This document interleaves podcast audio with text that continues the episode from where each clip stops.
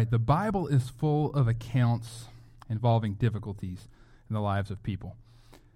It's clear that after that sin entered the world in Genesis chapter 3, and so bad things started happening from then. If you read the entire Bible, bad things just continue to happen throughout that. Tragedies continue to strike, and today we even continue to see tragedies. As you see this picture up here, Oxford High School in Michigan, 4 students were killed, and others were injured from a tragic and horrible circumstance. In a world full of tragedy and trials, how are we to continue along in our Christian walk? How do we keep from losing hope in all the difficult circumstances that face us today? And there's only really one way we can do that, my friends. Only one way we can do that, and that is through the power of God, who not only walks with us through the trials and tragedies that we face, but he also works through us as believers throughout those and helps us move forward. Today we're going to start a 4-week series through the book of Ruth. We're going to be going through chapter 1 here, and we're going to be talking about a woman named Naomi who walked through all kinds of tragedies, who saw tragedy up close and personal throughout her life. And as we're going to see today, we're going to see how despite the dire circumstances that she was given in this life, despite the trials that she faced and the suffering that she went through, that God was walking with her all along the way. May we be encouraged to know that that same God walks with us today too. Let us pray. Heavenly Father, I pray that you prepare our hearts and our minds to hear your word. I thank you that your word is living and active, that it's sharper than any double-edged sword. God, that it is just as relevant today for our lives as it was back then, Lord God. And so, Lord, I just pray that you be with us as we enter just this time of hearing your word, God.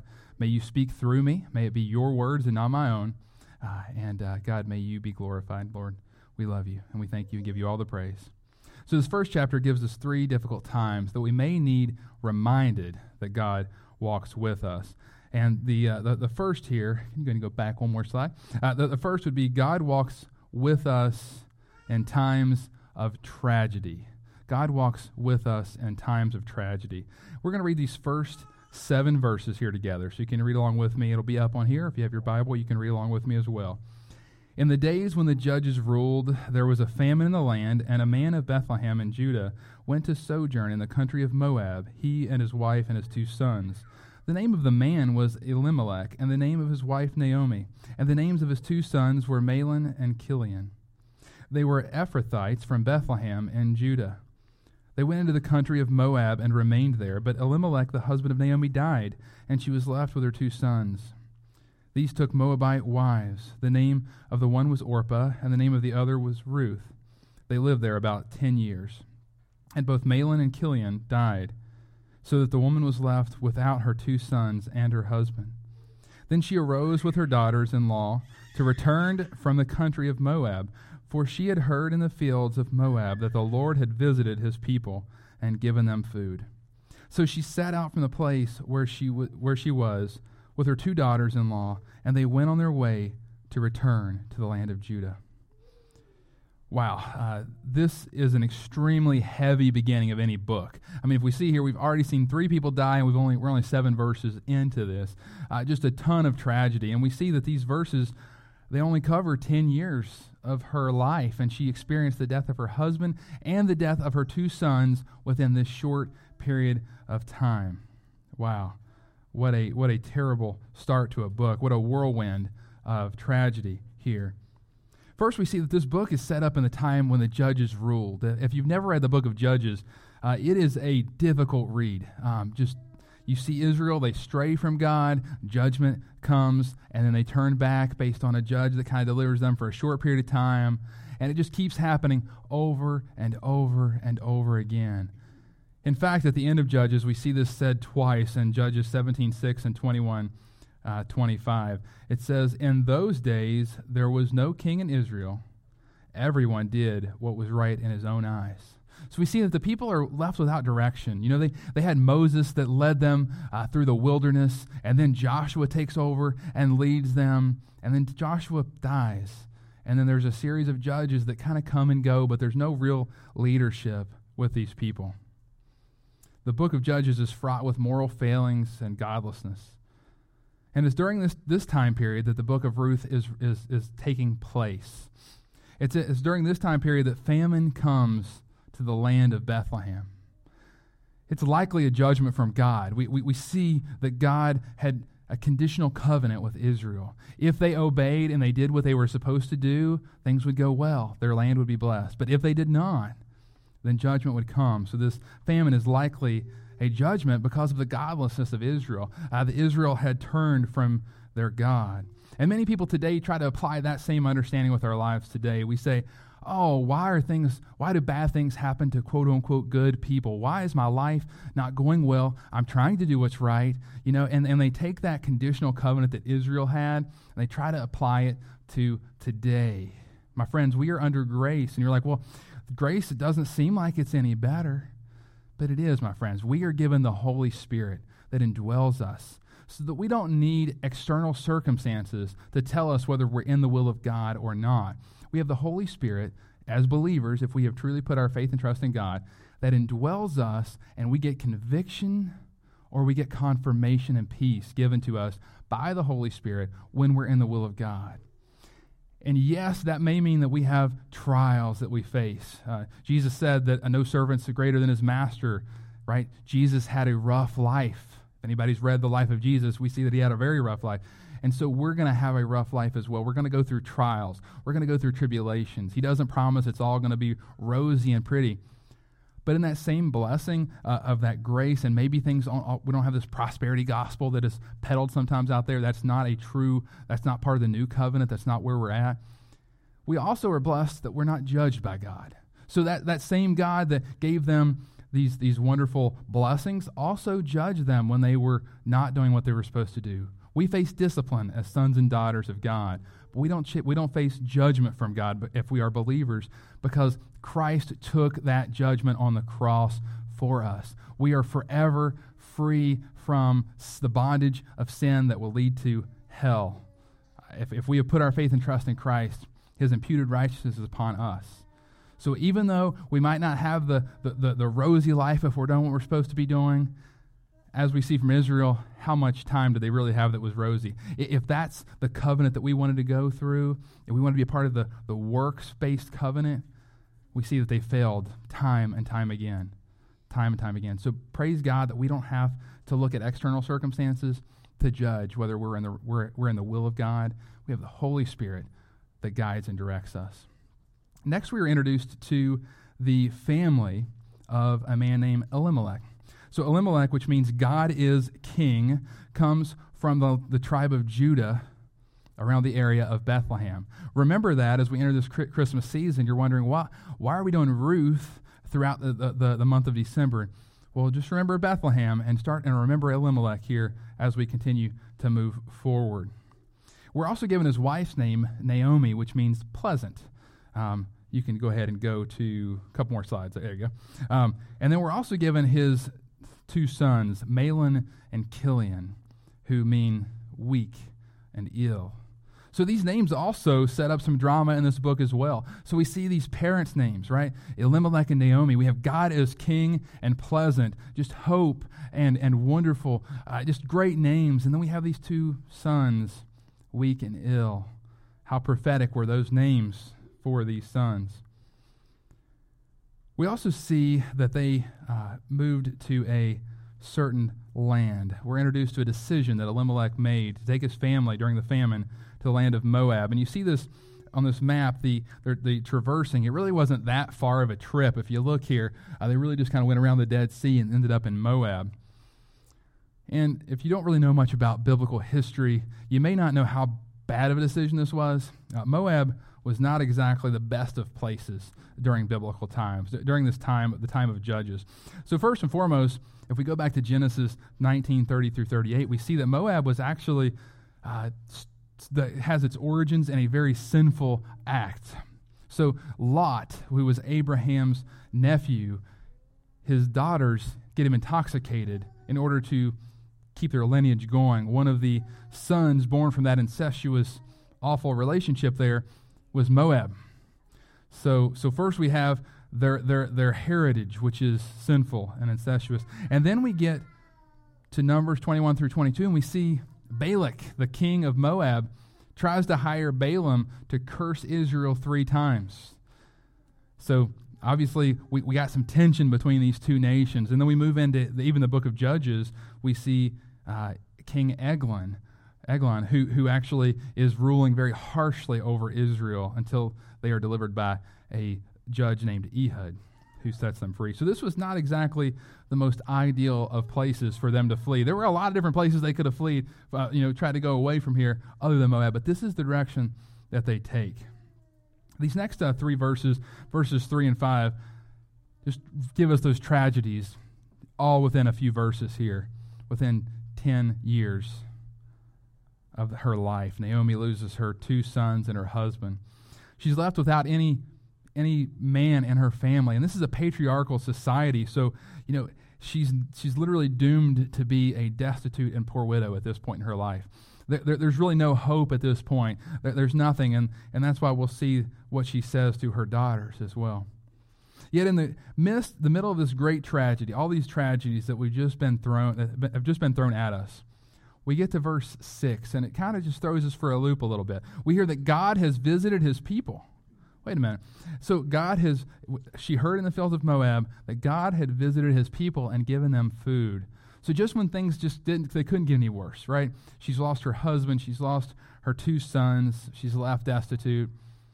And good news comes to the fields of Moab. God sovereignly gives her this news that Bethlehem is now being blessed. And Bethlehem actually ironically means house of bread, yet they were without bread during this famine, right?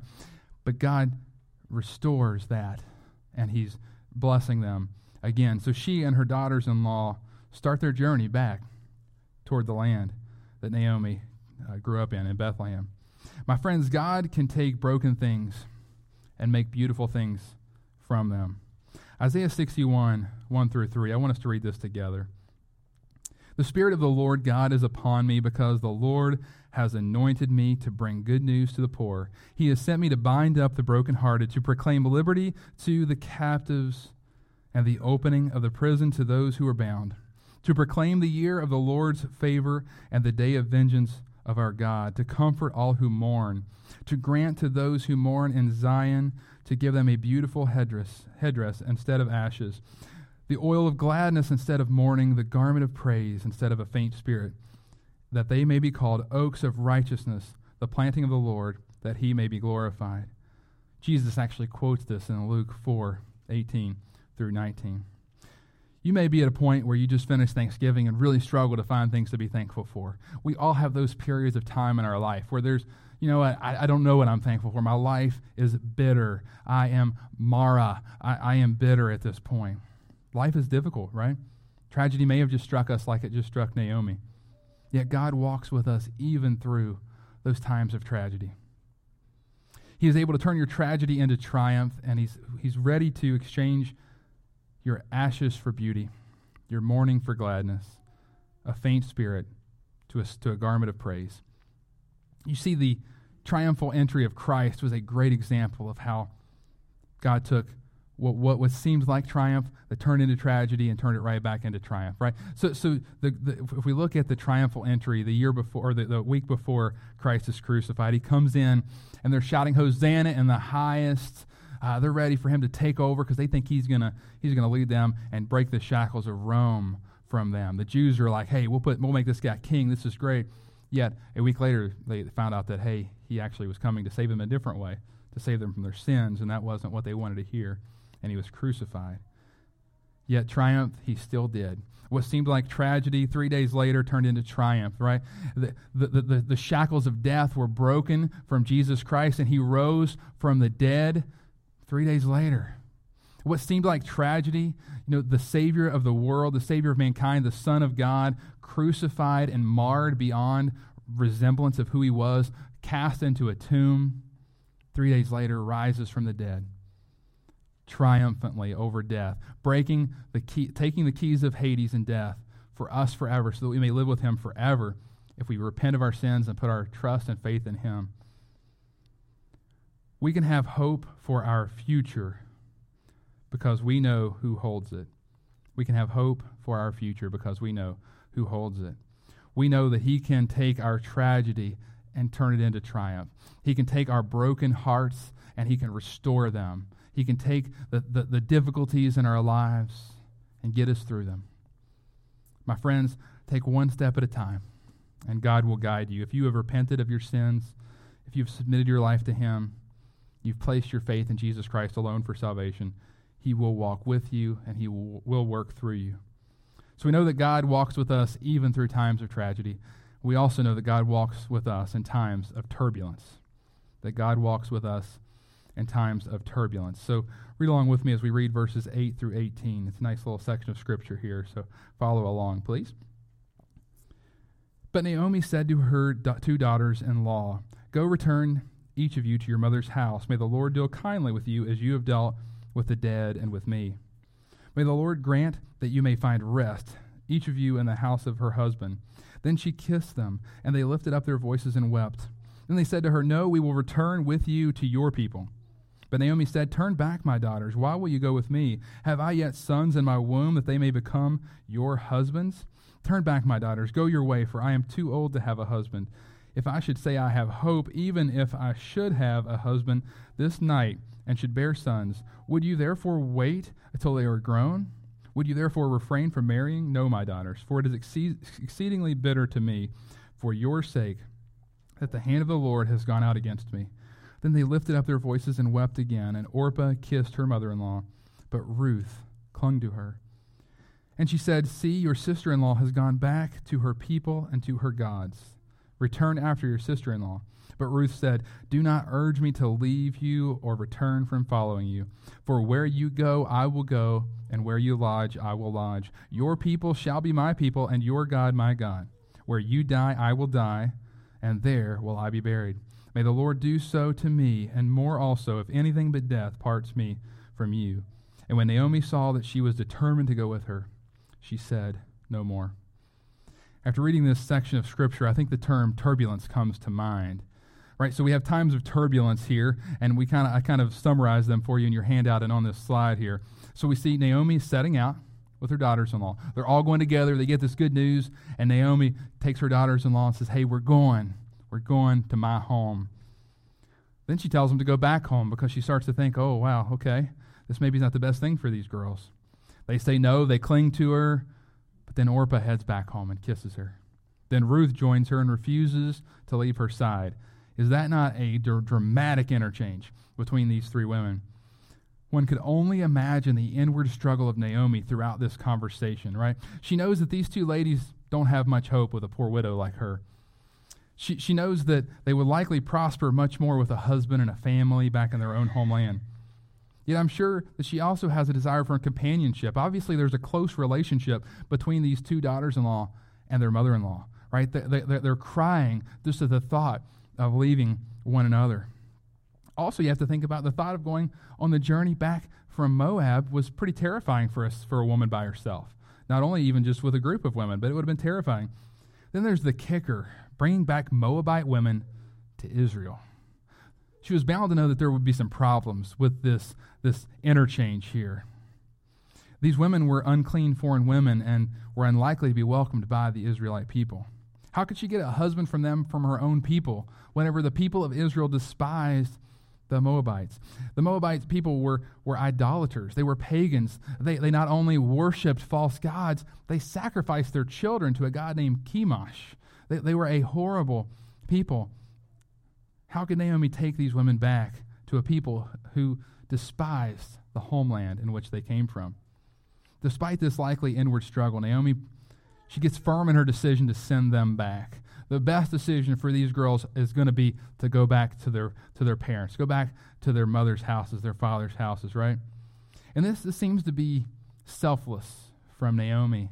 And there is an aspect that is selfless from Naomi. However, it's also an aspect that has poor theology. It's an aspect that seems selfless, but what she's doing by sending them back is not the best thing for these girls, for these ladies, for these women.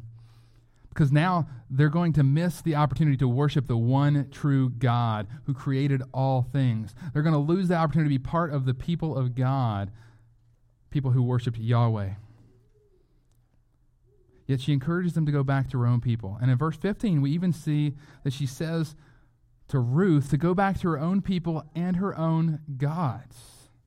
This seems selfless, but it's actually a condemning statement. She's telling Ruth to go back to her old ways. Yes, I know that Elimelech and I have taught you all about Yahweh. I know that your deceased husband Mahlon has told you about Yahweh. I know that you know that this Yahweh created everything, that he is the one true God. There is no other gods other than him, but you need to go back to your own home and your own gods. You need to give up all that what I've told you about Yahweh, everything I told you about God. You need to give it up and just go back, because what she's seeing is the true contentment comes from wealth, comfort, safety, and not from a relationship with the God who created us. Her theology is wrong. She's virtually guaranteeing no chance of salvation for either one of them. And I think we have an important lesson and principle that is prevalent in our postmodern society today that we can kind of hear from Naomi here. In our postmodern society today, we can believe, and by we, not us, hopefully, but if you look at most postmoderns, and most people think in a postmodern way, most young people especially think in a postmodern way. And what I mean by that is that two truths can be diametrically opposed. They can be completely opposite, and yet they will believe that they both can be true. An example of that would be, you can be a Christian and go to heaven, or you can be a Muslim and go to heaven. Well, those two truths, I'll use quotes, we know that one of them is true. Jesus is the way, the truth, the life. No one comes to the Father except through him. They are both diametrically opposed. One says Jesus is God, one says Jesus is not. They cannot both be true, but yet in our postmodern society, they will say that they both can be true, even though they're opposed. And they'll even go so far as to say, there is no such thing as absolute truth. What is true for you is true for you, and what is true for me is true for me. And it's almost like what Naomi's telling Ruth. Just go back there, you'll be comfortable.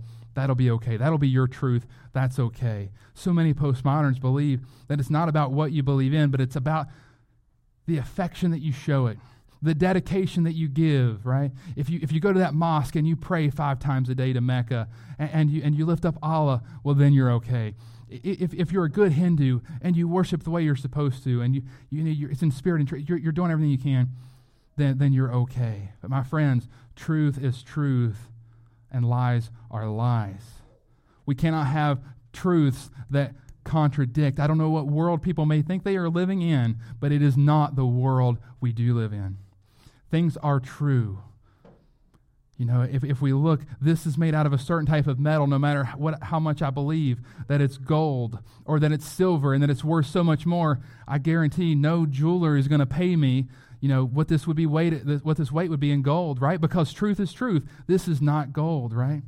And so the same truth that applies to that applies to God himself. God is truth. Jesus is truth, my friends. Naomi appears to be missing the exclusivity of Yahweh. He is the one true God. Deuteronomy 6, hear, O Israel, the Lord your God is one. Chemosh is not God. The other gods of the Moabites are not God. And so for her to send Ruth back, seemingly selfless, is an act of condemnation. Despite the objections of Naomi, though, Ruth makes one of the most powerful statements of commitment seen in Scripture. So powerful that it's actually quoted in many marriage ceremonies. And what she says here, and I've highlighted a couple of things here. For where you go, I will go, and where you lodge, I will lodge. Your people shall be my people, and your God my God. Where you die, I will die, and there I will be buried.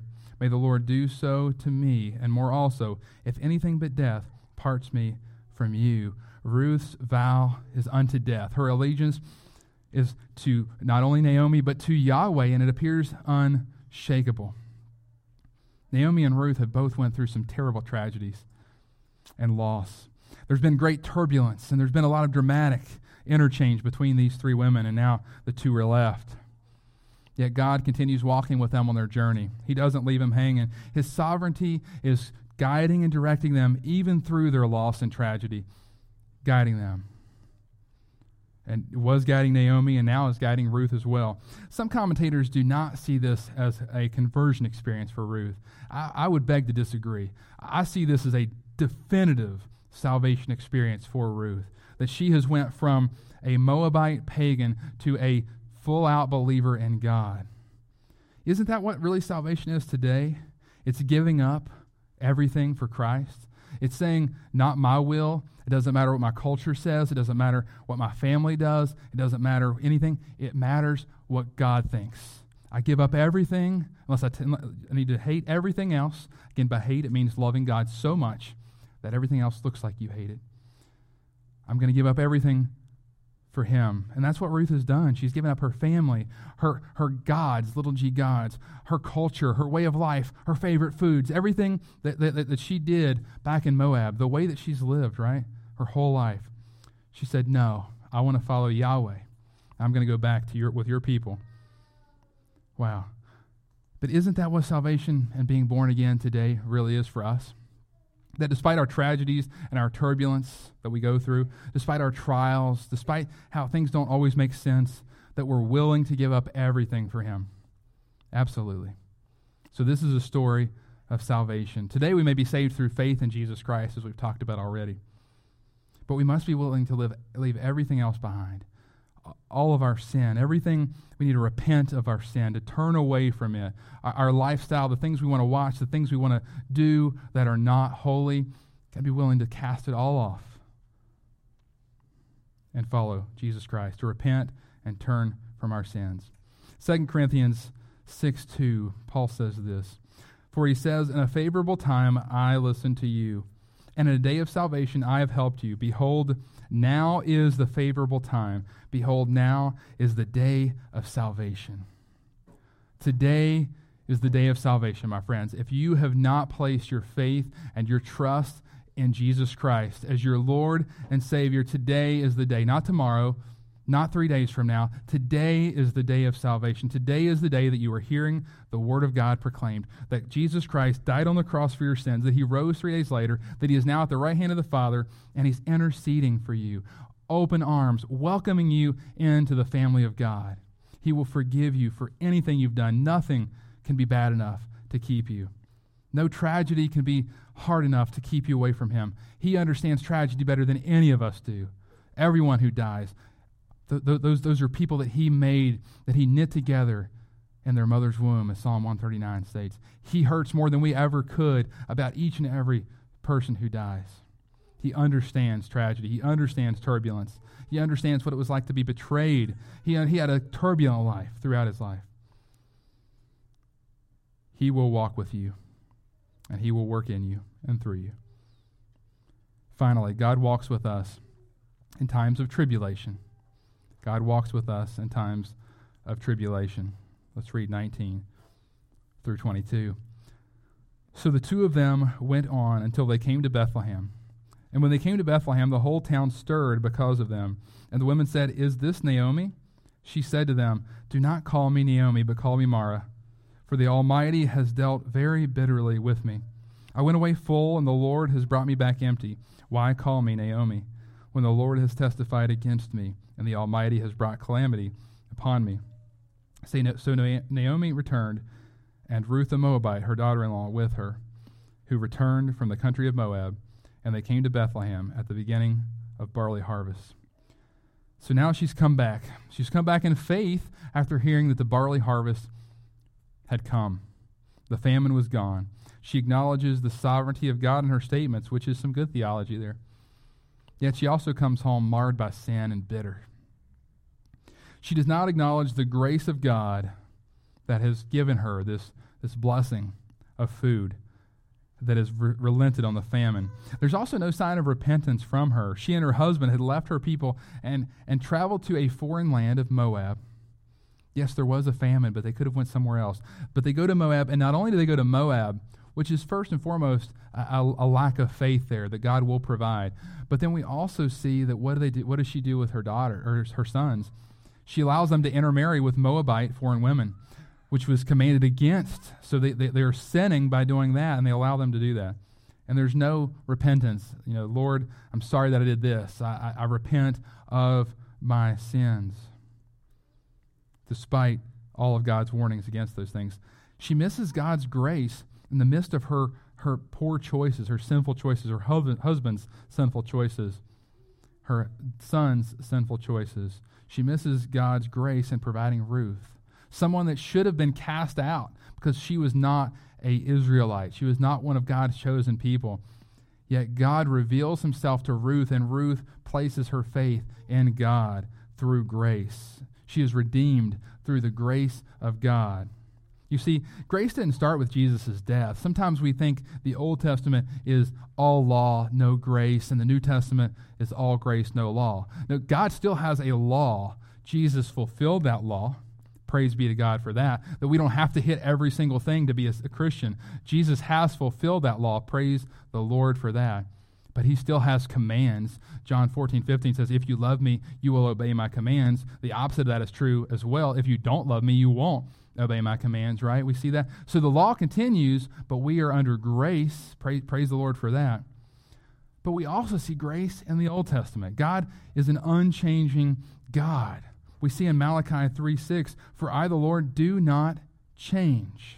And in Psalm 102:27, but you are the same, and your years have no end. And moving to the New Testament, Jesus Christ is the same yesterday and today and forever. God does not change. He offered grace in the Old Testament, and he offers grace under the New Covenant in the New Testament we see today. How he offers grace is different in the Old Testament compared to the New Testament. Now it is through Jesus Christ and his death and resurrection and his crucifixion that he went through. But all of his grace in the Old Testament pointed to Christ. Everything pointed to Christ. And you will see just how much this grace that he shows to Ruth points to Christ as we go through this book. Despite this grace, Naomi asks that she be called Marah. This is a reference from Exodus 15:23 through 25, and it says, when they came to Meribah, which is similar to Marah, they're just different pronunciations and different spellings, they could not drink the water of Meribah because it was bitter. Sound familiar? Therefore, it was named Marah. The people grumbled against Moses, saying, what shall we drink? And he cried to the Lord, and the Lord showed him a log, and he threw it into the water, and the water became sweet. Right? So Marah or Marah or Marah meant bitter. She was bitter because of her tribulation. The definition of tribulation is great suffering. I think we would all agree that she's went through some great suffering. It's a very fitting word for Naomi at this point of her life. She suffered in Moab over those 10 years, the loss of her her husband and her two sons. And now she's likely suffering from shame and guilt as she enters her chosen people of Israel and comes back home, and they see her just empty and bitter. Yet as we move to verse 22, we see some hope. Just like the waters of Marah that were bitter and undrinkable made God took those waters that were bitter and undrinkable, and he miraculously changed them into sweet water, drinkable water. He took what was bitter and he made it pleasant. There's hope that God can take this bitter woman, Marah, and take her back to being Naomi. Pleasant, right? God has the power to take our brokenness and to restore it, to take what is bitter and broken and make it pleasant and full. How good is God? There is hope because the harvest has begun. There is hope because God is moving, and there is hope because Naomi is about to see that God is still walking with her. Even in times of tragedy, even in times of turbulence, and even in times of tribulation. As we come to a close, I pray that you understand the goodness of Jesus, the goodness of our Lord and our Savior. Pray that you keep moving forward in your walk despite the tragedies, the tribulation, the turbulence, that you continue to walk as he walks with you and through his power. He will not leave you or forsake you if you are a child of God. Let us pray. Heavenly Father, I thank you so much for your word. I thank you for loving us. I thank you for dying on the cross for our sins, Lord Jesus. I pray that if there be anyone here that does not know you as their personal Lord and Savior, that has not repented of their sins, turned away from their sins, and put their faith and trust in you, believing that you are the Son of God who died some 2,000 years ago on that rugged cross, that you died, that you were buried, and that 3 days later you rose from the dead, and you now are exalted in heaven, Lord God. If they have not done that, I pray right now that they that they just clear their minds of anything but you, Lord, and that they ask for salvation from you, Lord. You draw us. We see that you draw us to you, and that you use your word to open up our hearts and our minds to that. And so we just need to respond to your drawing, God. So if anyone here is sensing your drawing, the Holy Spirit saying, hey, I want you to be my son. I want you to be my daughter. I just pray that you don't harden your hearts as the Israelites did at the waters of Marah and Meribah. They were bitter unto the Lord, and they hardened their hearts. But God, I pray that we have soft hearts, Lord. And if anyone here has not made that profession of faith, it's like, hey, I don't know if I'm saved, and I want to be sure that I'm sure.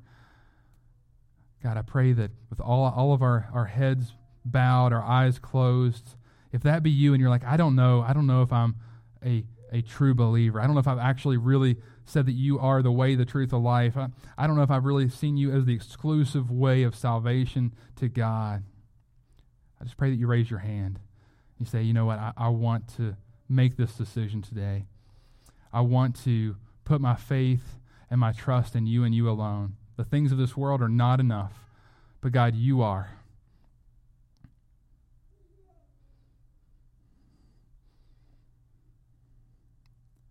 God, I pray that if anyone in their heart has said, you know what, I need to make that decision.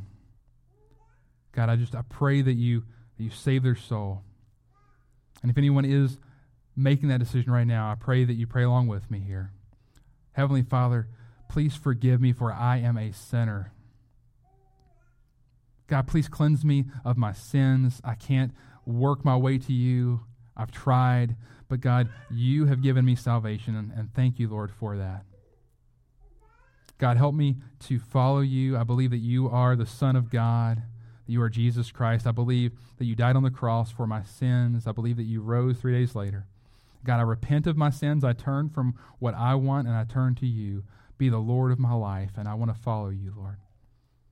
God, I pray that if anyone here has made that decision, prayed that prayer, God, that they come and talk with me. I'd love to kind of tell you about the next step there of how to follow Christ.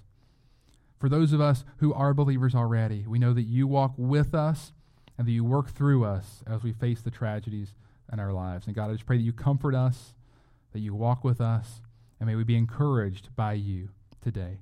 We love you, we praise you, and we thank you. Amen.